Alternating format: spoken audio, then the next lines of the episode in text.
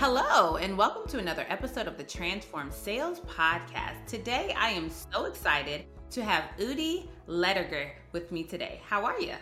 I'm great, Wesleyne. Thanks for having me. Let me tell you a bit about Udi. He is a five time marketing leader at B2B startups and currently the chief evangelist at Gong.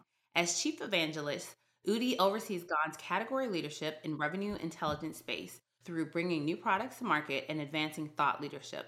While serving as Gong's chief marketing officer, he led the creation and leadership of the revenue intelligence category, pioneered an iconic human centric brand, and led Gong's marketing efforts from zero to hundreds of millions in revenue. Passionate about startups and brands during the day, whiskey and music in the evening, he is also an author, speaker, angel investor, and startup advisor based in San Francisco. Wow. Chief Evangelist Officer. So tell me, how did you get started and how did you get to where you are today? Yeah, so you know, I'm originally from Israel, uh, the Tel Aviv area, and uh, I served in the Israeli army for uh, several years, which is kind of uh, an interesting coincidence because the day that we're recording this podcast is Israeli Independence Day. Hmm. So when I was in the military, as I was approaching the end of my service, I got recruited by a technology company completely out of the blue. They called my my army office. I have no idea how they got to me. And uh, they wanted a subject matter expert on a certain artillery system that i had been working on. And that's how i got my first job. And in hindsight it was kind of like a product management job because they recruited me as the expert on the system that they were building a simulator for. And so I had to tell the engineering team what to do to make it feel and look more like the actual missile system that we were simulating. And um, that's how I got my my first job. And from there, I moved to a more formal product management role at another company that created technologies for the diamond industry. If you believe that, there's a niche for everything these days. So I did that for five years. And as I was doing my product management role, there was not a full time marketing function at that company. And I started picking up the slack and doing things like organizing events because I needed to speak at them as a product manager and get the news out about our new products. And in hindsight, a lot of that is kind of like evangelism, which will bring us full circle in a minute. But after about four years in that role of product management, I went to my CEO and said, Hey, I think the company would benefit from a full time marketing function. It would elevate everything that we're doing. And I've got just the guy for you. I want to be our first head of marketing. So why don't I recruit someone to replace me in product management and I'll transition into marketing? And crazy enough, he agreed. And that's how I got my first marketing role. So I transitioned into my first head of marketing role, did that for a couple of years, and then moved on from there and went on to build five marketing teams at different companies. The most recent one here at Gong, where I've been for almost seven years. I was marketer number one and employee number 13 at a company that's now 1,300 employees. And uh, three months ago, we brought in an awesome new CMO who's seen the next level of growth that we're going into from hundreds of millions in revenue to a billion dollar plus or multi billion dollars of revenue. And I stepped into a new, smaller patch of evangelism, doing a lot of what I love, uh, like speaking opportunities, like we're doing right now. I speak a lot at conferences, and I'm, I'm building a few interesting things around our upcoming product launches.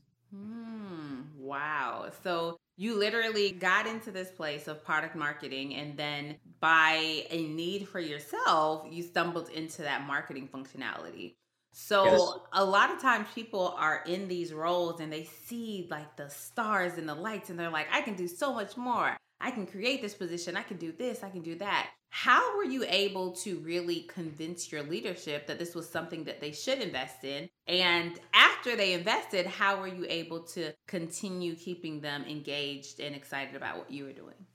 So I think there's there's an important message in what you just said, which is I created my own niche. I carved the way, paved the way into what I wanted to do. I think there's an important first lesson there that if you see an empty space either at your own company or in your industry that you want to fill, find a way of doing it because you'll be the most happiest that you could be at work by doing exactly what you're passionate about. And if you're able to build a case for creating that role, filling that role, you're going to be very, very fulfilled with your work. And I've been lucky that most of my years working have been like that.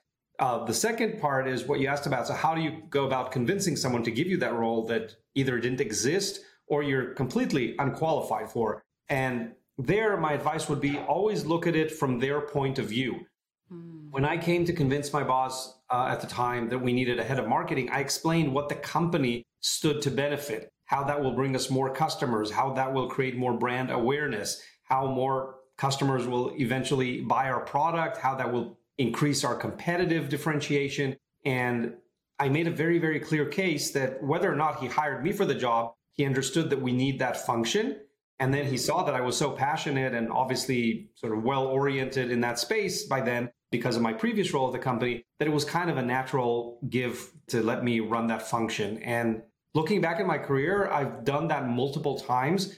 Talking with friends, I noticed that every single role I filled from those first two product manager roles to my five heads of marketing roles to my current chief evangelist role, I created all of those roles. They did not exist before I took them on. So I never replaced anyone in their role. I always created a new role. And I guess that's kind of what I like doing and, and what keeps me happy.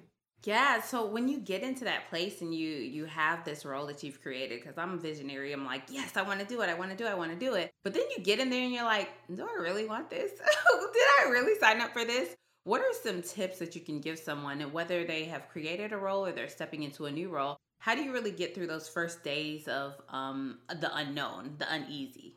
I think one important thing to do early on is to define what success looks like in the role. So I wasn't always good at this, but definitely now I see the importance. And if you talk with your manager, whatever level that you are, you could be an individual contributor or you can be a, a C level exec. If you and your manager don't agree on what success looks like, then you'll never know that you succeeded. And it kind of doesn't give you any sort of guardrails to go about your day. So you can start by something that's qualitative, but eventually try and hit on something that's quantitative because the quantitative goals, for example, if you're in sales, obviously it'll be how many new customers we have, what's our current revenue, what's our current retention rate. Those are the type of targets that sales leaders sign up for. In marketing, it can be something around how many qualified opportunities we need this quarter, uh, how are we going to increase our brand awareness, and how are we going to measure that. So, agreeing on these things allows you and your manager to track your progress and how you're contributing to the company's success. I think there's this famous Venn diagram that sort of shows what career success looks like, and it's usually the meeting point of three different areas. One of them is things that you're good at. The second is things that you're passionate about doing. And the third is things that your company is willing to pay a lot of money for you to do. So you want to look for that overlap area of those three things. Maybe we'll dive into each of them for just a few seconds. So passion is probably not something you can artificially create, although I will say that sometimes you're in a position that you do have to stay in a role or in a company for family or financial or other reasons, whatever they might be. And I think you can talk yourself into being more passionate than you originally were about something, even if you didn't choose this path. And it's probably worth doing. It's probably worth doing. Waking up saying, yes, I get to do this, and this is the best thing for me right now, and finding that passion. But let's assume that in most forks in the road, you can choose the one that, that gives you most passion. The second one is, is doing something that you're good at. Now, none of us were born knowing how to sell, do sales or marketing or, or customer success or engineering. We have to get good at that. And so if you're passionate about something, put in the time, get good at that. Educate yourself. There's never been an easier time to learn a profession or a skill with all the online courses, with all the YouTube videos, with all the conferences, with all the access to mentors and coaches and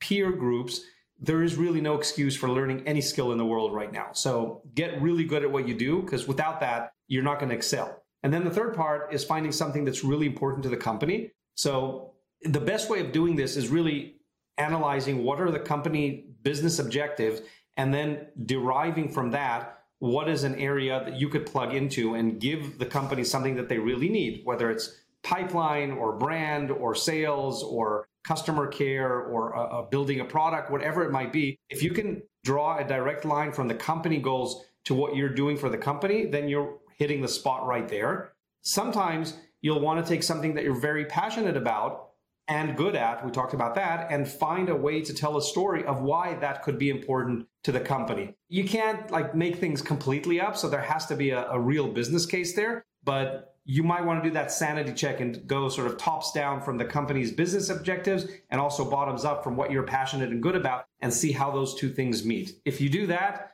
then the company's going to appreciate what you're doing. They'll know you're the right person for the job. and you're probably going to get up pretty happy to go to work every day.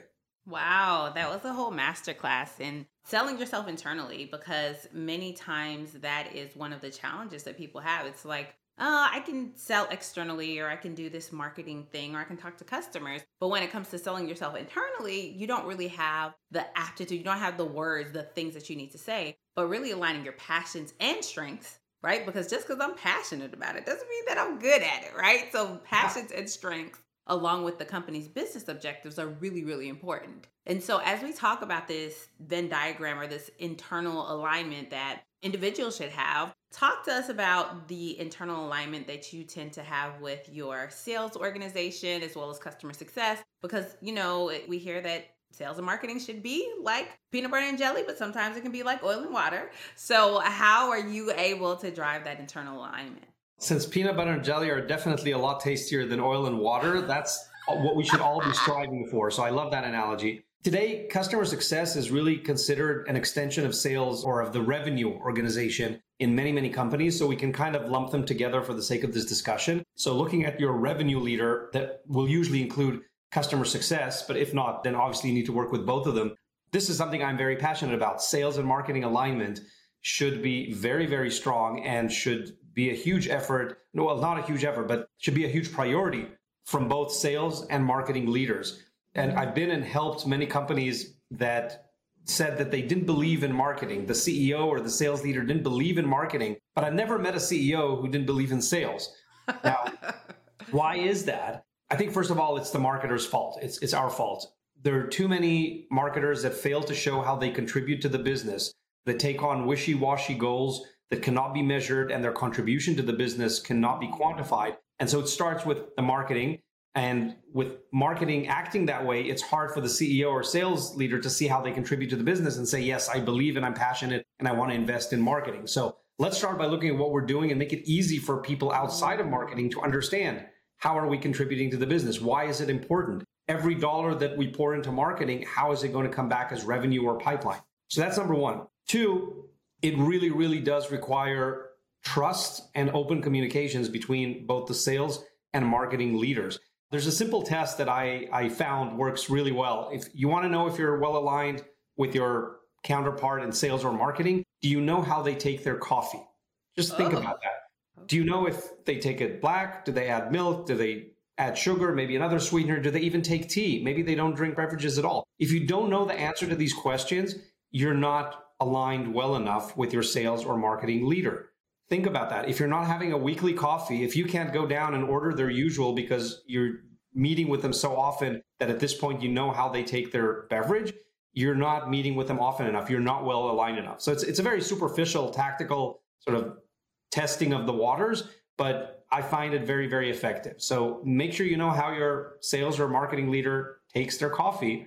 Mine doesn't take coffee, he drinks tea or he's actually back to decaf lately, so I know that. But you need to understand how they take their coffee because that means you've got a regular cadence of communicating. You need to be communicating ideally on a weekly basis or, or as needed, sometimes more than that, sometimes less than that. And what we did in these meetings is openly discuss where are our challenges right now is mid market doing okay? Great. Let's talk about enterprise. Oh, we had a rep leave, leave there. Can we transfer some pipeline and opportunities from one to another? Can we supplement pipeline for a segment that's hurting right now? What are we going to do about the declining win rates in, in the third segment? So these are the type of things that when we discuss openly, we can come with solutions. The bad way of doing this is showing up to a broader meeting, say the, the weekly revenue meeting or pipeline meeting, and start finger pointing and that goes back to the old cliches of marketing providing junk leads to sales and sales not following up on the leads provided by marketing and everyone's blaming each other. And then both of them go ahead and blame product for not having the right thing to sell. right. It gets lots of fun at those meetings. But seriously, the right way of doing this is meeting one on one as often as you need to make sure that you're aligned. And when there are challenges, you can speak about them in the same way and present to the larger group your joint action plan for how you're going to attack this. And that increases the management confidence in both of you. I think that the counterintuitive thing here is that by deflecting blame on the other side, you're not making yourself look better. It just looks like you're avoiding responsibility. By working together and coming with a joint action plan, you're going to look a lot more responsible and the organization is going to have a lot more trust in both of you. Ah, And, you know, going back to one of the very first things you said, the onus is on the individual within the department to say, okay, am I communicating effectively? Am I selling the value that we can provide to marketing or marketing to sales? Like, am I, are we doing that? Or are we as a sales department like, we're the big bad wolf. We can do whatever we want. We don't need you, right? I had a former colleague reach out to me recently, and she's a, a director of marketing, and so she's trying to learn the business, right?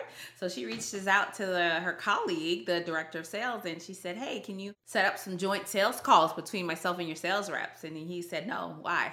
Why do you need to go on calls with them, right?" And so it's like, hmm, why do I need to? Why, as a marketer, do you need to go on sales calls, right? And I, so I want to pose that to you. Why is it important for sales to be welcoming and marketing to be open to stepping into that customer's world?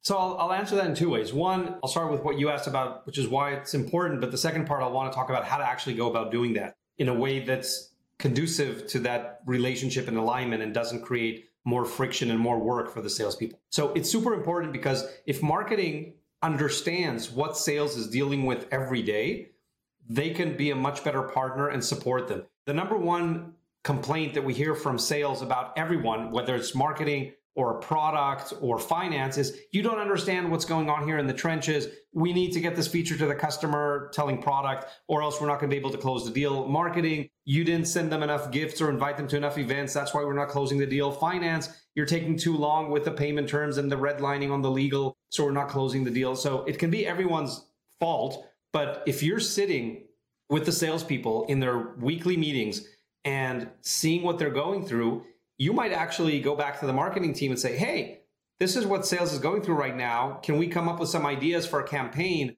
or an event or a collateral that will help them with this deal or with this segment? And that's how some of the best things are created by listening to our friends in sales and understanding what they're going through in the trenches. So it's super important. And it goes back to that alignment that we talked about. Without that alignment, marketing is going to be the arts and crafts department. They're going to be creating their little brochures and making a pretty website and, and sending out lots of nice swag. But is that going to support what sales needs right now? Who knows? Because they're not aligned with what sales needs. So that importance, I think, is is almost obvious. What I think is not obvious is how to go about it. And I think sometimes marketing forgets that the goal of marketing is to make sales easier. Marketing does not exist to win marketing awards or post cool stuff on social media. Marketing exists, in my view, to make sales easier. And when they succeed in doing that, then marketing is also elevated. If they don't succeed in doing that, if sales are not hitting their goals, nobody in marketing is going to be employee of the month because that is literally why the department was created to make sales easier. And so, how do you make sales easier? Not by creating more and more meetings and taking salespeople away from their customer calls to sit with a marketer. They don't want to do that. You need to work within their schedule. You need to show up to the meetings they're already having Every sales team has a weekly meeting. Show up to that meeting. Just be a, a fly on the wall. Listen to what they're going through. Where are they being challenged? Then come up with some creative ideas that actually help them and either go do them or go talk to your sales counterpart about them. And you'd be surprised that suddenly they have a lot of time to listen to you because they see that you understand what they're going through and you came with a solution that could potentially help. So it's about taking the heavy lift on you, the marketer, not creating more lift and work, not asking salespeople to go and update a million spreadsheets because you want to neatly track your marketing campaigns. You, the marketer, have to do that. Mm-hmm. If there's a follow up to do after an event, take care of it in marketing. Sometimes you do need a small lift from the salespeople, but really minimize it in the way that it's clear to them that you're doing 90% of the work to make sure your marketing campaigns are running and leave to the salespeople the absolute minimum that they need to do. That's how you're going to create a relationship of trust and value that sales see marketing as a valued partner and not as someone just creating work for them. Mm, that's good. So again, it all goes back to what is the goal, what is the purpose, what do we each individually want to get from this meeting, this relationship, then how can we jointly work together? And then like don't make more work for anyone. We all have more than 40 hours a week worth of stuff to do so make everybody's life as easy as possible. Absolutely.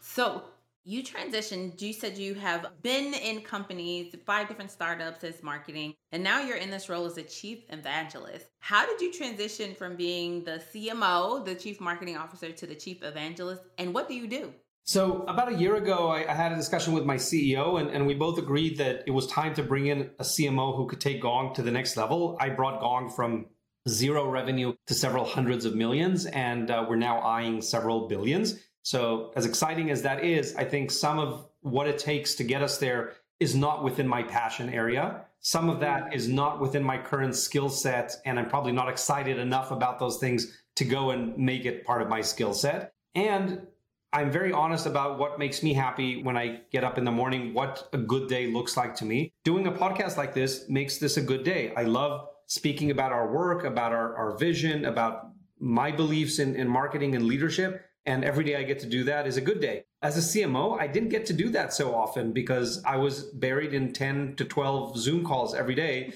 trying to coordinate every little part of the business and what we're doing.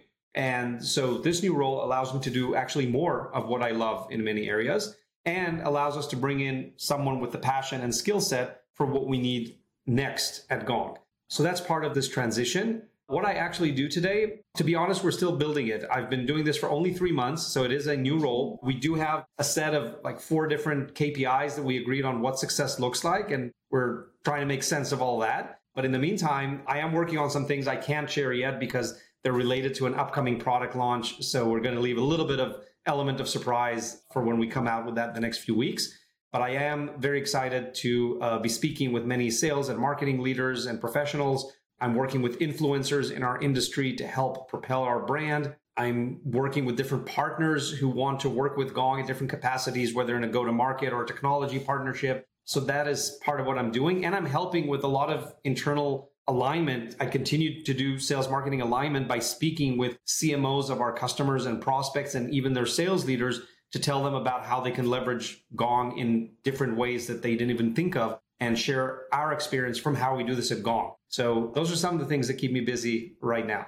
So you literally practice what you preach. You found this is your passion, your skill set tied to the business objectives, and you made yourself this magical position where you can just you show up and literally you are walking in the, the path and you're doing the things that you enjoy doing. I always tell people Wesleyne on her best day. I just get to show up and talk because that's what I love to do. And whether that's it's awesome. doing this or training a team or working with leaders, if I get to show up and I get to talk and impact lives, that is me at my best. And it sounds like that is you at your best. Agreed. So, in your career, you've had a lot of fantastic and diverse experiences. Can you share an experience that has impacted the way you lead, either personally or professionally?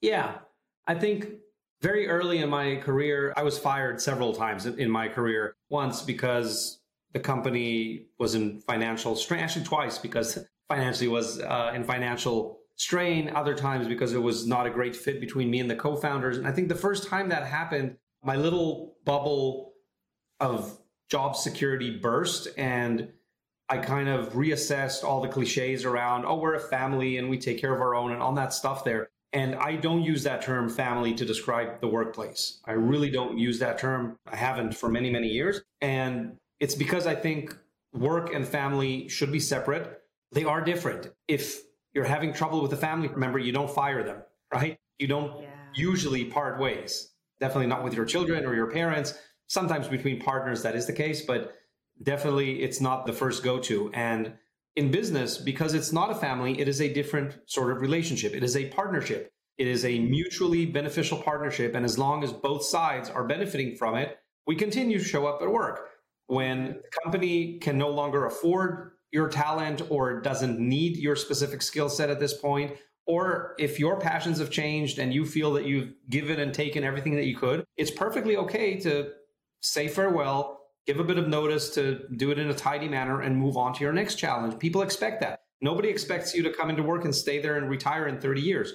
They expect you to come do a good run, and you expect the same. And that is very different from family. And so I try to a keep that in mind since that very early experience almost 20 years ago. And two, I think I try to instill that mindset in my employees and the people that I work with as well. Like, you're here now. This is fantastic for us. It's fantastic for you. When you feel it's time for you to move on, I will cheer you on to your next challenge. I will give you a recommendation. I will send you off with a party and no hard feelings as long as you're you're doing it in an amicable way and, and you're not going to harm our company in any way. So that's one experience and how it kind of shaped my outlook on, on employment. Yeah, it is very hard because, you know, people, we bring our personal lives to work and you spend a lot of time at work with your coworkers and colleagues. But at the end of the day, you're right. We work together, we respect each other, we have this relationship. But with the time comes, I don't want you to do something to harm your family, your children, your spouse, because you're so devoted to me, right? If you have a better opportunity out there, please go. Take the better opportunity. And yes, maybe it'll hurt for a little bit, but not forever. And instilling that in your employees, it really helps them understand that you actually value them as a human, right? A lot of people would be like, no, no, no, no, no, you're trying to be too hard and keep, but no, I actually value you as a person and I care about your long term well being. Absolutely. Awesome. Well, Udi, this has been a fantastic conversation. Um, we've learned so much about sales and marketing alignment and creating our own path and our destiny. Um, if somebody wants to reach out and chat with you to learn more, what is the one best way they can get in contact? LinkedIn is probably the best way. There, I promise there's only one Udi Ledergor on LinkedIn, so I should be pretty easy to find. That's a story for another time. And uh, yeah, I'm happy to connect with our listeners. And uh, thank you so much for having me, Wesleyne. This has been wonderful. Thank you so much for being here and sharing your time, talent, and expertise with us. And that was another episode of the Transform Sales Podcast. In all that you do every day, try to get 1% better. Until next time.